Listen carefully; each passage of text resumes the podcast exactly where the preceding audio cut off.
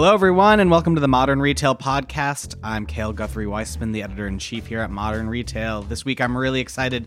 We have Neil Clifford. He's the CEO of Kurt Geiger, which is a UK based fashion brand. I think probably best known for their shoes. They've also been in the midst of a really like big US expansion. Neil can correct me if I'm wrong, but I'm pretty sure US revenue has seen triple digit growth over the last 3 years is what I've been told, which is Great to hear. We're in a really interesting time and space for apparel and fashion, especially for a brand like Kurt Geiger, which is high end, but not necessarily like luxury. And so, like, I want to go into just all of this stuff. I have so many questions. But Neil, how are you doing? I'm really good, Cal. It's lovely to um, lovely to meet you and lovely to be here. It's lovely to have you here as well. So first, let's let's talk about you. You've been at Kurt Geiger for quite a while now, right? Oh, I'm almost man and boy. I started. Give the history. Let's hear it. Well, I've, I've joined the Geiger in '96. Yeah, so I've been here. How long? I don't even. I'm embarrassed even to do the maths on that, but that's a few months, I think. Yeah. Yeah, that's at least you know, like you know, a, a trimester or something like yeah, that. Yeah, yeah, yeah. No, exactly. I, I, um, I mean, I'm a retailer man and boy. I started uh, I started working on the shop floor when I left school at 16. So, so yes, retail is in in my blood. Actually, it was in my mother's blood. So yeah, I love I love stores. I love product. I love talking to people. Um, it's wonderful, you know, when you leave school with no qualifications like I did. Um, I'm dyslexic, which I've only discovered since my son has now been um, worked out as dyslexic. So, I, but it was wonderful to realize that you could get a job just by talking to people and selling things. So that's really where I where I started, and uh, I was lucky enough to end up at Kurt Geiger in '96 as the retail director, and I've been here oh, wow. ever since. Yeah. Wow, yeah, I can say that on the other other end of that coin, I'm not in the selling things, but as someone who likes talking to people, journalism's a great thing for that because all I do is uh, talk to people like you. It's wonderful. Um, it's great. Yeah, it makes my job really fun. What has your trajectory been uh, for the last, I think, 27 years we're at? So, retail director you started as. What was Kurt Geiger like in 1996? Well, I'll give you a little a little quick version of the story. Kurt Geiger is 60 years old this year as a company. Kurt Geiger was uh, an amazing human being himself as a shoe designer. Worked for Bruno Magli, Charles Jourdan, Ferragamo in the in the in the sixties, and in, in the end ended up opening his first store on Bond Street sixty years ago. Um, and this store, this store was a his own his own brand, the Kurt Geiger brand, but he also had all all his friends with him, Ferragamo and Bruno Magli, Jourdan. So it was this wonderful mix of brands. And in fact, in many respects, um, we're still that. You know, we still operate the Harrods shoe business and the Selfridges shoe business. So we, we're a, the total company is a house of brands, be it that Kurt Geiger, the brand itself, has had a huge growth over the last 10 years. Yes, it's now the majority of the company's sales and uh, and profitability and growth. So what made Kurt Geiger as a company decide to get out of the multi-branded retailer business and into the like? Well, we're not. We're, we're making our products. We're not out of it. We're still. We're still. Or, yeah. We're, we're still well in it. Yeah. Still, yeah. You don't want to leave Harrods anytime soon. No, no, no. We, we we we love that, and we've had a long, long, long relationship with our department store partners there. But I suppose the Kurt Geiger brand. In 1999, I jumped back quite some time. I, I had this idea about the Kurt Geiger brand and stores and investment into into that part of the business. As I say, I joined in '96. There was seven people in the office, which was above the store on Bond Street, and the the company was um, about 30 million of sales and um, no profit, basically.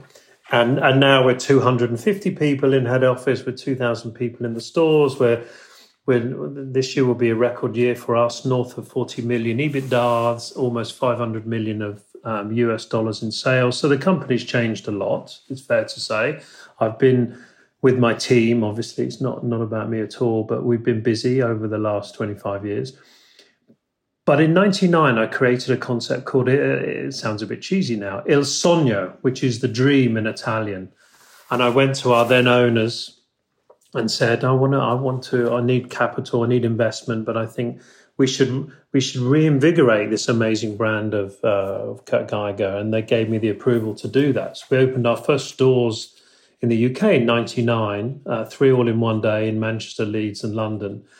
And since then, we've um, you know had a, a, huge success both in the UK but internationally, um, accumulating in the fact that five or six years ago, we really focused on North America, and I can take you through that story a little bit if that's if that's helpful. Oh yeah, I would love to hear about that. So wait, wait, one quick, just like backtrack. So when did you take the role as CEO? 2003. Okay, so that's a long time. It's like one flew of the cuckoo's nest here. You're allowed to leave, but no one does.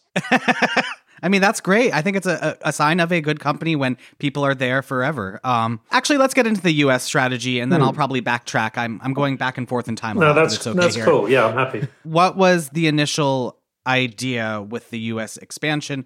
And also with these, because I know that you have stores, you also have dist- distribution partnerships. For your stores, are they all just the brand, or do you also feature other brands in them? In the UK stores, you mean? Yeah. Uh, no, they're just the Geiger brand. Got it. Got it. So, yeah. was that what you were trying to do in the U.S. Yes. six years ago? yes. Well, uh, I'll start from the very beginning on that. We we always. I'm a big lover of North America, so we always talked about. Surely we would be successful there. It's a wonderful country. It's it's uh, the scale, the love of fashion, the love of handbags, the love of shoes. We knew we knew the business quite well because we operate the the luxury businesses as we know. So we were always always in the US, always there for Fashion Week, always studying what Saks were doing, what all the brands were doing on shoes and handbags. So we knew it quite well, but we didn't have an instruction manual, and I think we were a little scared, I suppose, to to cut to the long story short, because it would be a you know a huge venture, but. Then we were, we got lucky. We we met an amazing guy called Steven Souza who was operating um, running another very big American brand in the US. Um, and he moved to Europe to run the European operation. And we we managed, um, we bought a lot of shoes and accessories from him. I won't mention the brand, but it's there's two names, and the first one is Michael.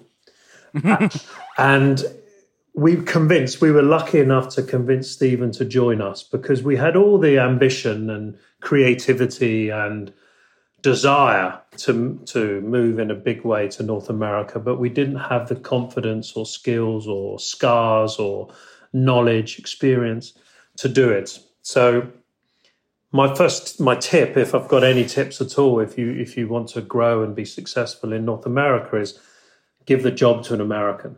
And, uh, and it sounds a little naive and a little little n- n- narrow, but he he had that experience. He had the trust. He had the relationships. He had the ability of how that business operates and what to do and what not to do. So that that was the first decision, probably the one of the best decisions I ever made as CEO of the company. And then we commenced the strategy, the thinking, who are going to be our partners, um, how do we operate our wholesale business, how do we operate digital, and and now jump forward five or six years, the US is our number one market. It's bigger than the it's bigger than the UK. We'll be north of 200 million US dollars this year. We're doubling in size each year. I think next year, comfortably, we'll be north of 300 million dollars, and that's before we've opened any stores. So that's with our uh, wonderful three department store partners of Dillard's, Nordstrom, and Bloomingdale's and a direct digital business, which today is $40 million, um, three times the size of our UK business on digital. So what we what we now have the confidence in is that our product, and we're 70% handbags actually, um, Cal. We're, we're, we're majority. I was gonna. I, I heard you say that, and I was gonna ask about that because yes. I think that that's people think of you as shoes, but no. in the U.S., handbags is your ten, big thing. Yeah, ten years ago we were a shoe business. It's fair to say, and and we we you know it's been an overnight success and taken us ten years to get to, to get to that point, but. Yeah, we're seventy percent handbags in uh, in North America and about 55 percent Europe. So the majority of the company now we sell more handbags and shoes actually. Um, and and you know jewelry and sunglasses and swimwear and um, many other categories. So we're a, brand with quite a lot of elasticity, but more importantly, we're a joyful brand. We we we say that we're a brand that that is, uh, operates successfully where the blue skies are in the world. And I mean, the British, we'd probably be in the World Championship final with the Americans. I think we're very creative. We we're we're never short of design ideas, product ideas. Everything is designed and created here. We've got twenty five um, members of a design team just on the Kurt Geiger brand. So we we're, we we like to think that our product is highly differentiated in terms of its design and price, and it's it's manifested itself in in huge success quite quickly, a little quicker than we thought. To be very honest with you. So, what do you think led to that? Uh, first, like you know, focusing mostly on wholesale and e-commerce while th- that's you know i think if you talk to a brand like before that would be obviously the way to do it but now you hear a lot of brands we're expanding into x country we're going to open a store but you didn't do that do you do you think that what made this work was choosing the right partners knowing that nordstrom and dillard's you, you would have a certain cultural and brand cachet that people would would glom onto or like what, what was it that led to this this great success well, I think I think uh, as with many things with success, there's sort of fifty percent strategy and fifty percent luck. Mm-hmm. But we knew that we we love department stores. Actually, you know, we we we we know department stores very well. We we operate in many here. We understand how department stores operate. We're very um, we love the fact that, that there's there's, there's a, a captured market there. There's footfall as long as you choose your partners correctly that want to present your brand in the right manner and price it in a full price manner and be around your competitors and appropriate products. So we always said that we would, and we we stand behind that strategy. Of course, now that you know we've we've proved it successful, it was it was always the right thing that we wanted to do is partner with amazing retailers that would understand our brand and have give us access to amazing customers. So that was we certainly would never have started by going direct and DTC. And we think even though we now plan in 2024 to open our own stores, to open Kurt Geiger stores in the US, probably between four and six of them. I was there last week. I'm there probably one week in every month, and we have a nice big team now in New York. We've just doubled the size of our showroom in New York as well. love to show you around there at some point. Although I don't know, I don't know where you are, Cale. Actually, I'm in New York. I'll, okay. I'll, head over. I'll take a look. Oh yeah, lovely. Well, I'm there on the I'm there on the 29th and 30th of this month, and so we we always we were always very comfortable with partnering with with other great retailers, basically. So I want to ask maybe somewhat of a provocative question, but I don't think you'll take it this way. But I think in the UK, the department store holds a place that it no longer does in the US for the most part. Or people there have been a lot of headlines, let's say, that have said that. Do you think that's true and you're an anomaly, or do you think that department stores in the US are doing just fine and that there are a few, you know, other businesses that that we're seeing die out for for other reasons, I guess. Well, I uh, my reflection on that by knowing intimately the Bloomingdale's team and the Dillard's team and the Nordstrom teams, the businesses are operated very differently to maybe some of the legacy department stores that no longer exist in the UK. Um, they're very intensively focused on their consumer. Uh, they're very intensively focused on service, on the full price proposition, the way in which the stores look. Um, so I think that there are still a lot of successful department stores in the UK. Some of them have disappeared, and that's probably just Darwinism. But I would say that luxury department stores are doing better in the UK, though. Maybe you disagree with me than they are in the US. Uh, I would say like Harrods holds such a place that I feel like it, but like in the US, you have Nordstrom's and you have Bloomingdale's, but you know, they're it it it does not hold the same cultural sway it did 10, 15 years ago. That would be your opinion. I'm not sure I'd agree with you. Okay, but I, I, I, I, wasn't in the US 15 years ago to maybe. No, I, I, want you to not agree with me on that. Uh, uh, that's that's super helpful. Um, can you talk about the ecom strategy? So you know, you said I think you said forty million yes. is is what it does. So that's like twenty five percent essentially of, of of the overall U.S. sales. That's right. Yeah, that's right. We well, what can I say? We we budgeted this year for it to be half of what we're actually going to do. So we we definitely have been very pleasantly surprised on the level of impact we can make digitally without having any stores. Um, we definitely have turned our dial to digital marketing in quite an intensive way to support our brand awareness growth. Because uh, if, if you said to me, it's a different question, but if you said to me, what are your challenges? I think the success of what we've seen so far is predominantly based on two things. One, our partnerships with our department store partners. Therefore, we're we're presenting our products to the right consumers and in the right manner. And I think they have afforded us huge credibility because we are a you know a brand that's been chosen by Dillard's or Nordstrom and Bloomingdale's. That's something that they're very proud of and adore. So I think that's a big element of the success. But the other point would be our creativity and our design, and we think, and please have a you know have a look at what we do from a from a from a product perspective. It's highly distinctive. It's not it's not a me too product. It's highly colourful. It's highly embellished. It's a joyful, very positive, very optimistic take on design sometimes we could say a little chaotic, a little crazy, a little mad. They're all attributes that are in the DNA of being British. Um, there's a lot of humor there. We don't take ourselves too seriously, and you can see that in in the in in our product design. And the third thing I'd say is very uh, great value. So handbags, two hundred to three hundred dollars. Shoes at one hundred to two hundred dollars.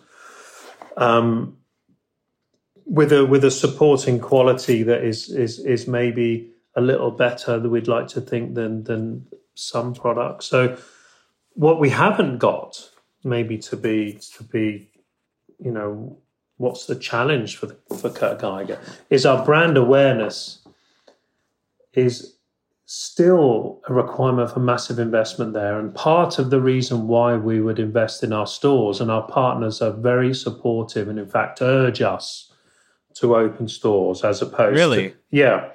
That's the, one of the first questions we get is, wow, we see your stores in London. They look so amazing. When do you think you'll open them in the USA? Because, you know, that brings a massive that communicates the brand in the best manner. I'm still a big believer in stores. I'm, you know, hopefully I'll be proven right on that in the long term. Stores matter because it's the best vehicle for you to communicate your brand, your service, your ethics, your DNA. So we are urged by our partners to consider opening stores. And of course, in the right locations, we're going to be very fussy. I toured the whole of Southern California last week and and, and Texas. Um, I'm in Miami in a week's time. I'm in New York again in three weeks' time. We're studying the market carefully. We're meeting landlords. We're doing the numbers. We're thinking about our how we present ourselves. So, um, to answer your question, which now I can't even remember what it was. They, I, I think, I, yeah, it was just talking about how what was it talking about? I mean, I, I think it was the ecom strategy. Yeah, sorry, yeah, I've, I've, I've, I've, rambled into stores.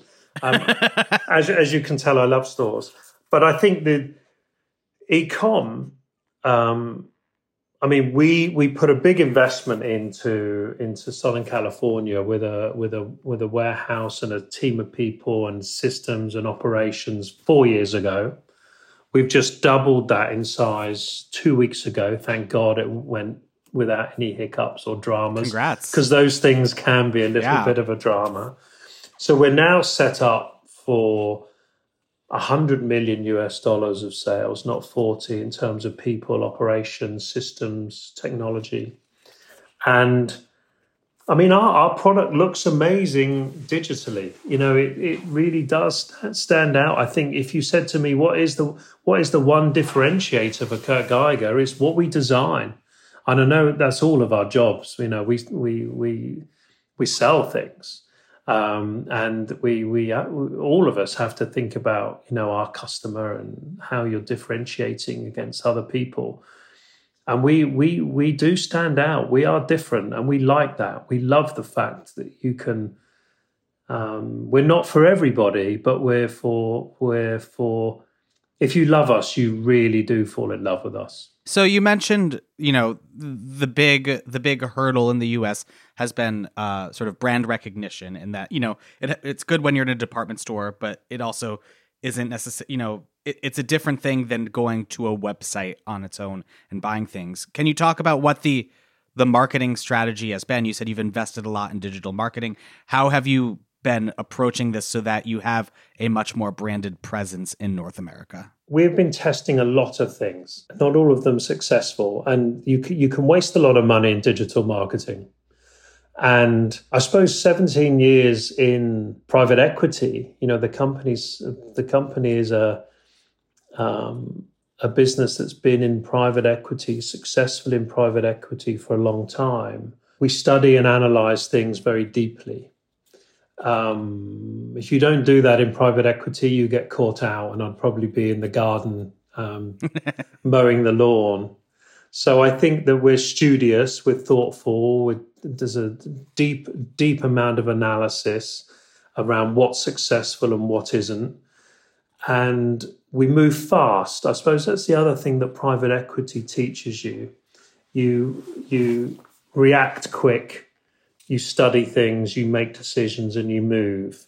And we've you know we have found some really good successful ways to target and reach what we believe to be our customer digitally, and that's you know that has been successful. The other point I would say is we uh, almost two years ago we put an investment into a team of people in Los Angeles to talk about our brand to uh, the critical social network in Hollywood and the, the, whether it be celebrities or very powerful influencers digitally and we put a lot of effort into that. And you can see um, we've seen big success there even again with relatively low brand awareness in general, we've seen some real success there. So you know, we we we study, we do a lot, we move quick, and um, we have been spending quite a bit of money. But uh, uh as a relationship to our digital sales, our digital channel is highly profitable. I don't want you to, or I don't want to give the opinion that all of all this all of this forty million dollars we're giving away in marketing. That's um, that's a, it's a long way from the truth. I hope. Yeah.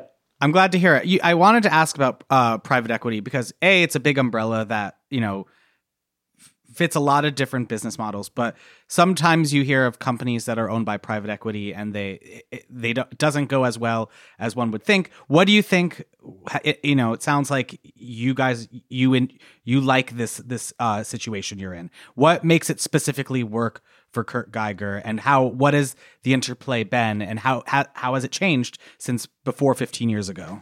Ooh, that's a big question. Cale. Um, what would I say to that? I didn't go to university.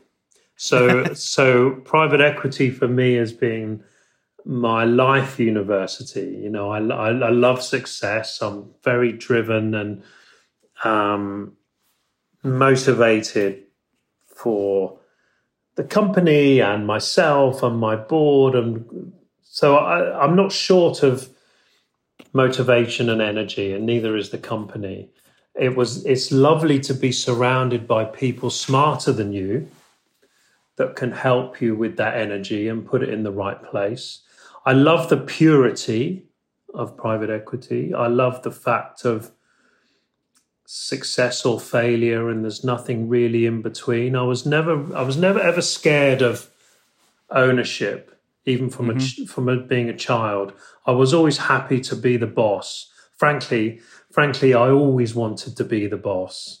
I always wanted to be. I was always happy to take the pressure, not as if I consciously feel much pressure, but I've I've always wanted to be in a position of driving the car. I'm not a good passenger, and I think private equity gives you that because it's it's on it's on your watch, um, and it, it it means there's you know you look in the mirror, you don't look out the window ever. It's all of your fault if things go wrong, and it's all of your success if things go right with your you know there's a company. I mean, not myself, the team and I love the purity and simplicity of that. There's no room for politics or excuses. Got it. Got it. That's that's a really fascinating answer. Um, I wanted to go into you mentioned a little bit of this, but let's go a little deeper. The, the stores that you're planning on opening, I think you said between four and six next year. You mentioned really, you know, L.A., Texas, New York. What are you seeing as the store strategy being? Will they be carbon copies of the London stores, for example? Will they exist differently? How, how are you seeing them manifest here? Well, we will open a new store, flagship store in London in September. And that, that will be on Oxford Street, our largest ever store, three and a half thousand square feet. And that is really the, the, the, the, the evolving of our concept will be the, will be the template for the US so that's a big that's a big move for us. That's our biggest store we've ever opened. It will be our largest in, in sales and hopefully profitability. But more importantly, the concept we've created, which is an evolution of where we are now, um, we've put a lot of effort in, and our stores are visually very impactful, like our product, frankly. Um, they they need to give you a real incredible wow moment the minute you see them and the minute you walk past them. So that that's that's always been in our DNA we, as I said to you earlier, we are very successful where the sky is blue. I know it sounds a little bit sort of a fluffy thing to say, um, but we are we're very good at color. We're very good at embellishment, and we're loved by a very diverse uh, population of consumers um, globally. And therefore, strategically in location terms, we will be the first couple of years focused predominantly in the southern states of the USA. Be it that New York, New York probably will be year one, second half of year one, in truth.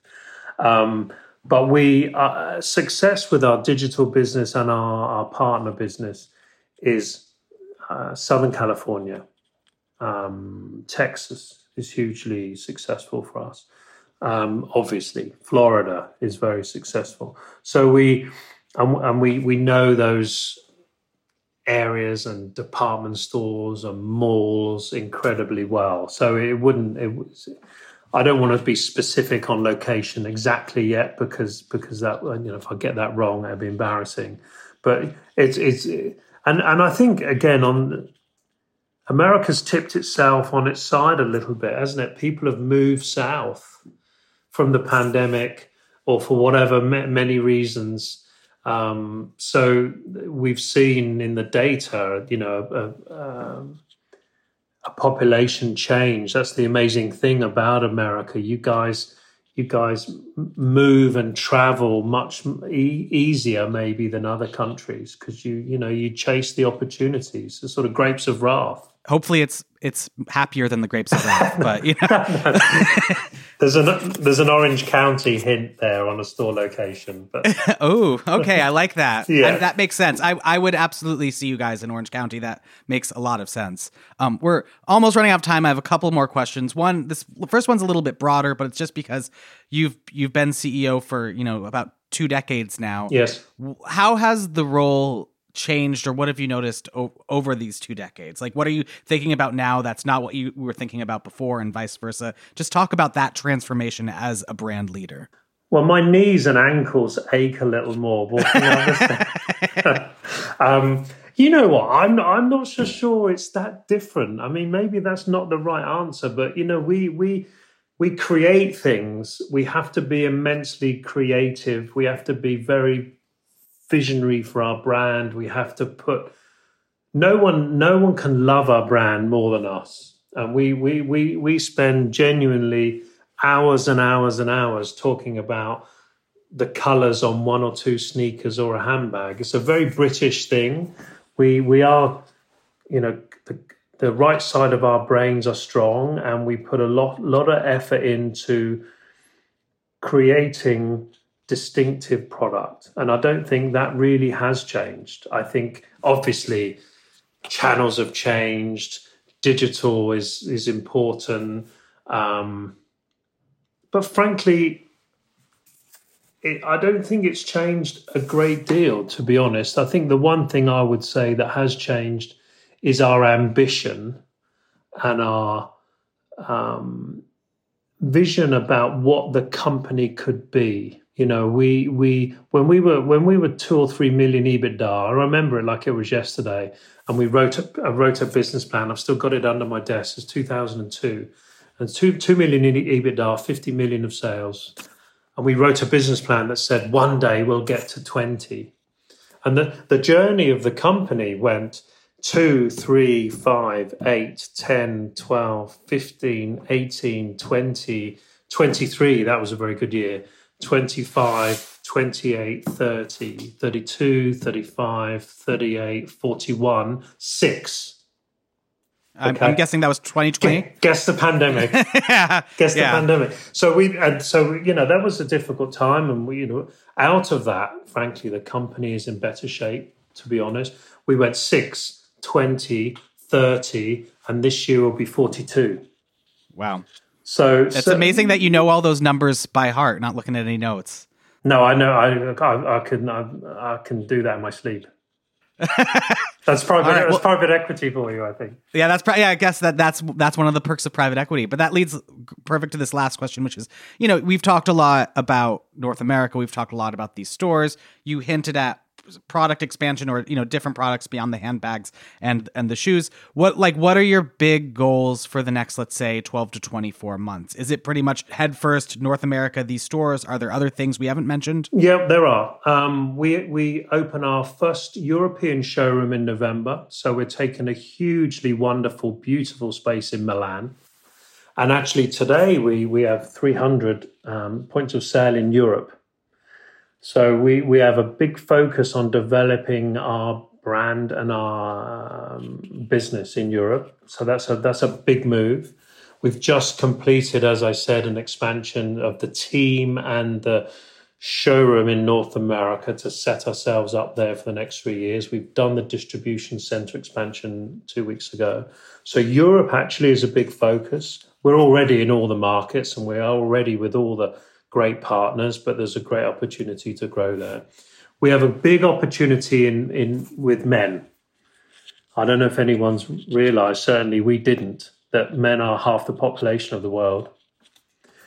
And we've not been very good at um, men's shoes and men's accessories and uh, talking to men. So that's so we've just invested in a whole new team in creative and design and merchandising for um, for our men's consumer. So that's a big focus for us. Our first stores actually in North America um, will be in Mexico this year. We opened three stores with our partner El Palacio in Mexico.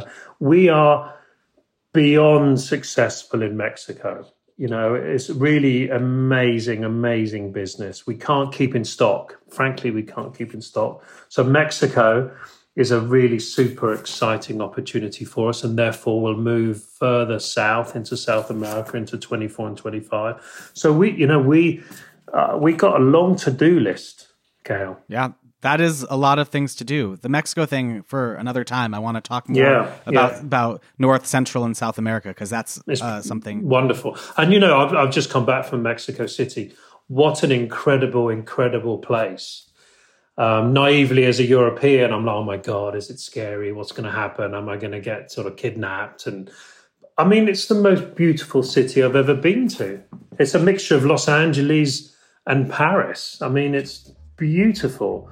So the more excuses and reasons why I've got to go back to Mexico City, the, the, better. Sounds great. I'll meet you there. Well, yeah. Neil, this has been such a great conversation. Thank you for joining. Thank you. No, really wonderful. And uh, thank you for your support.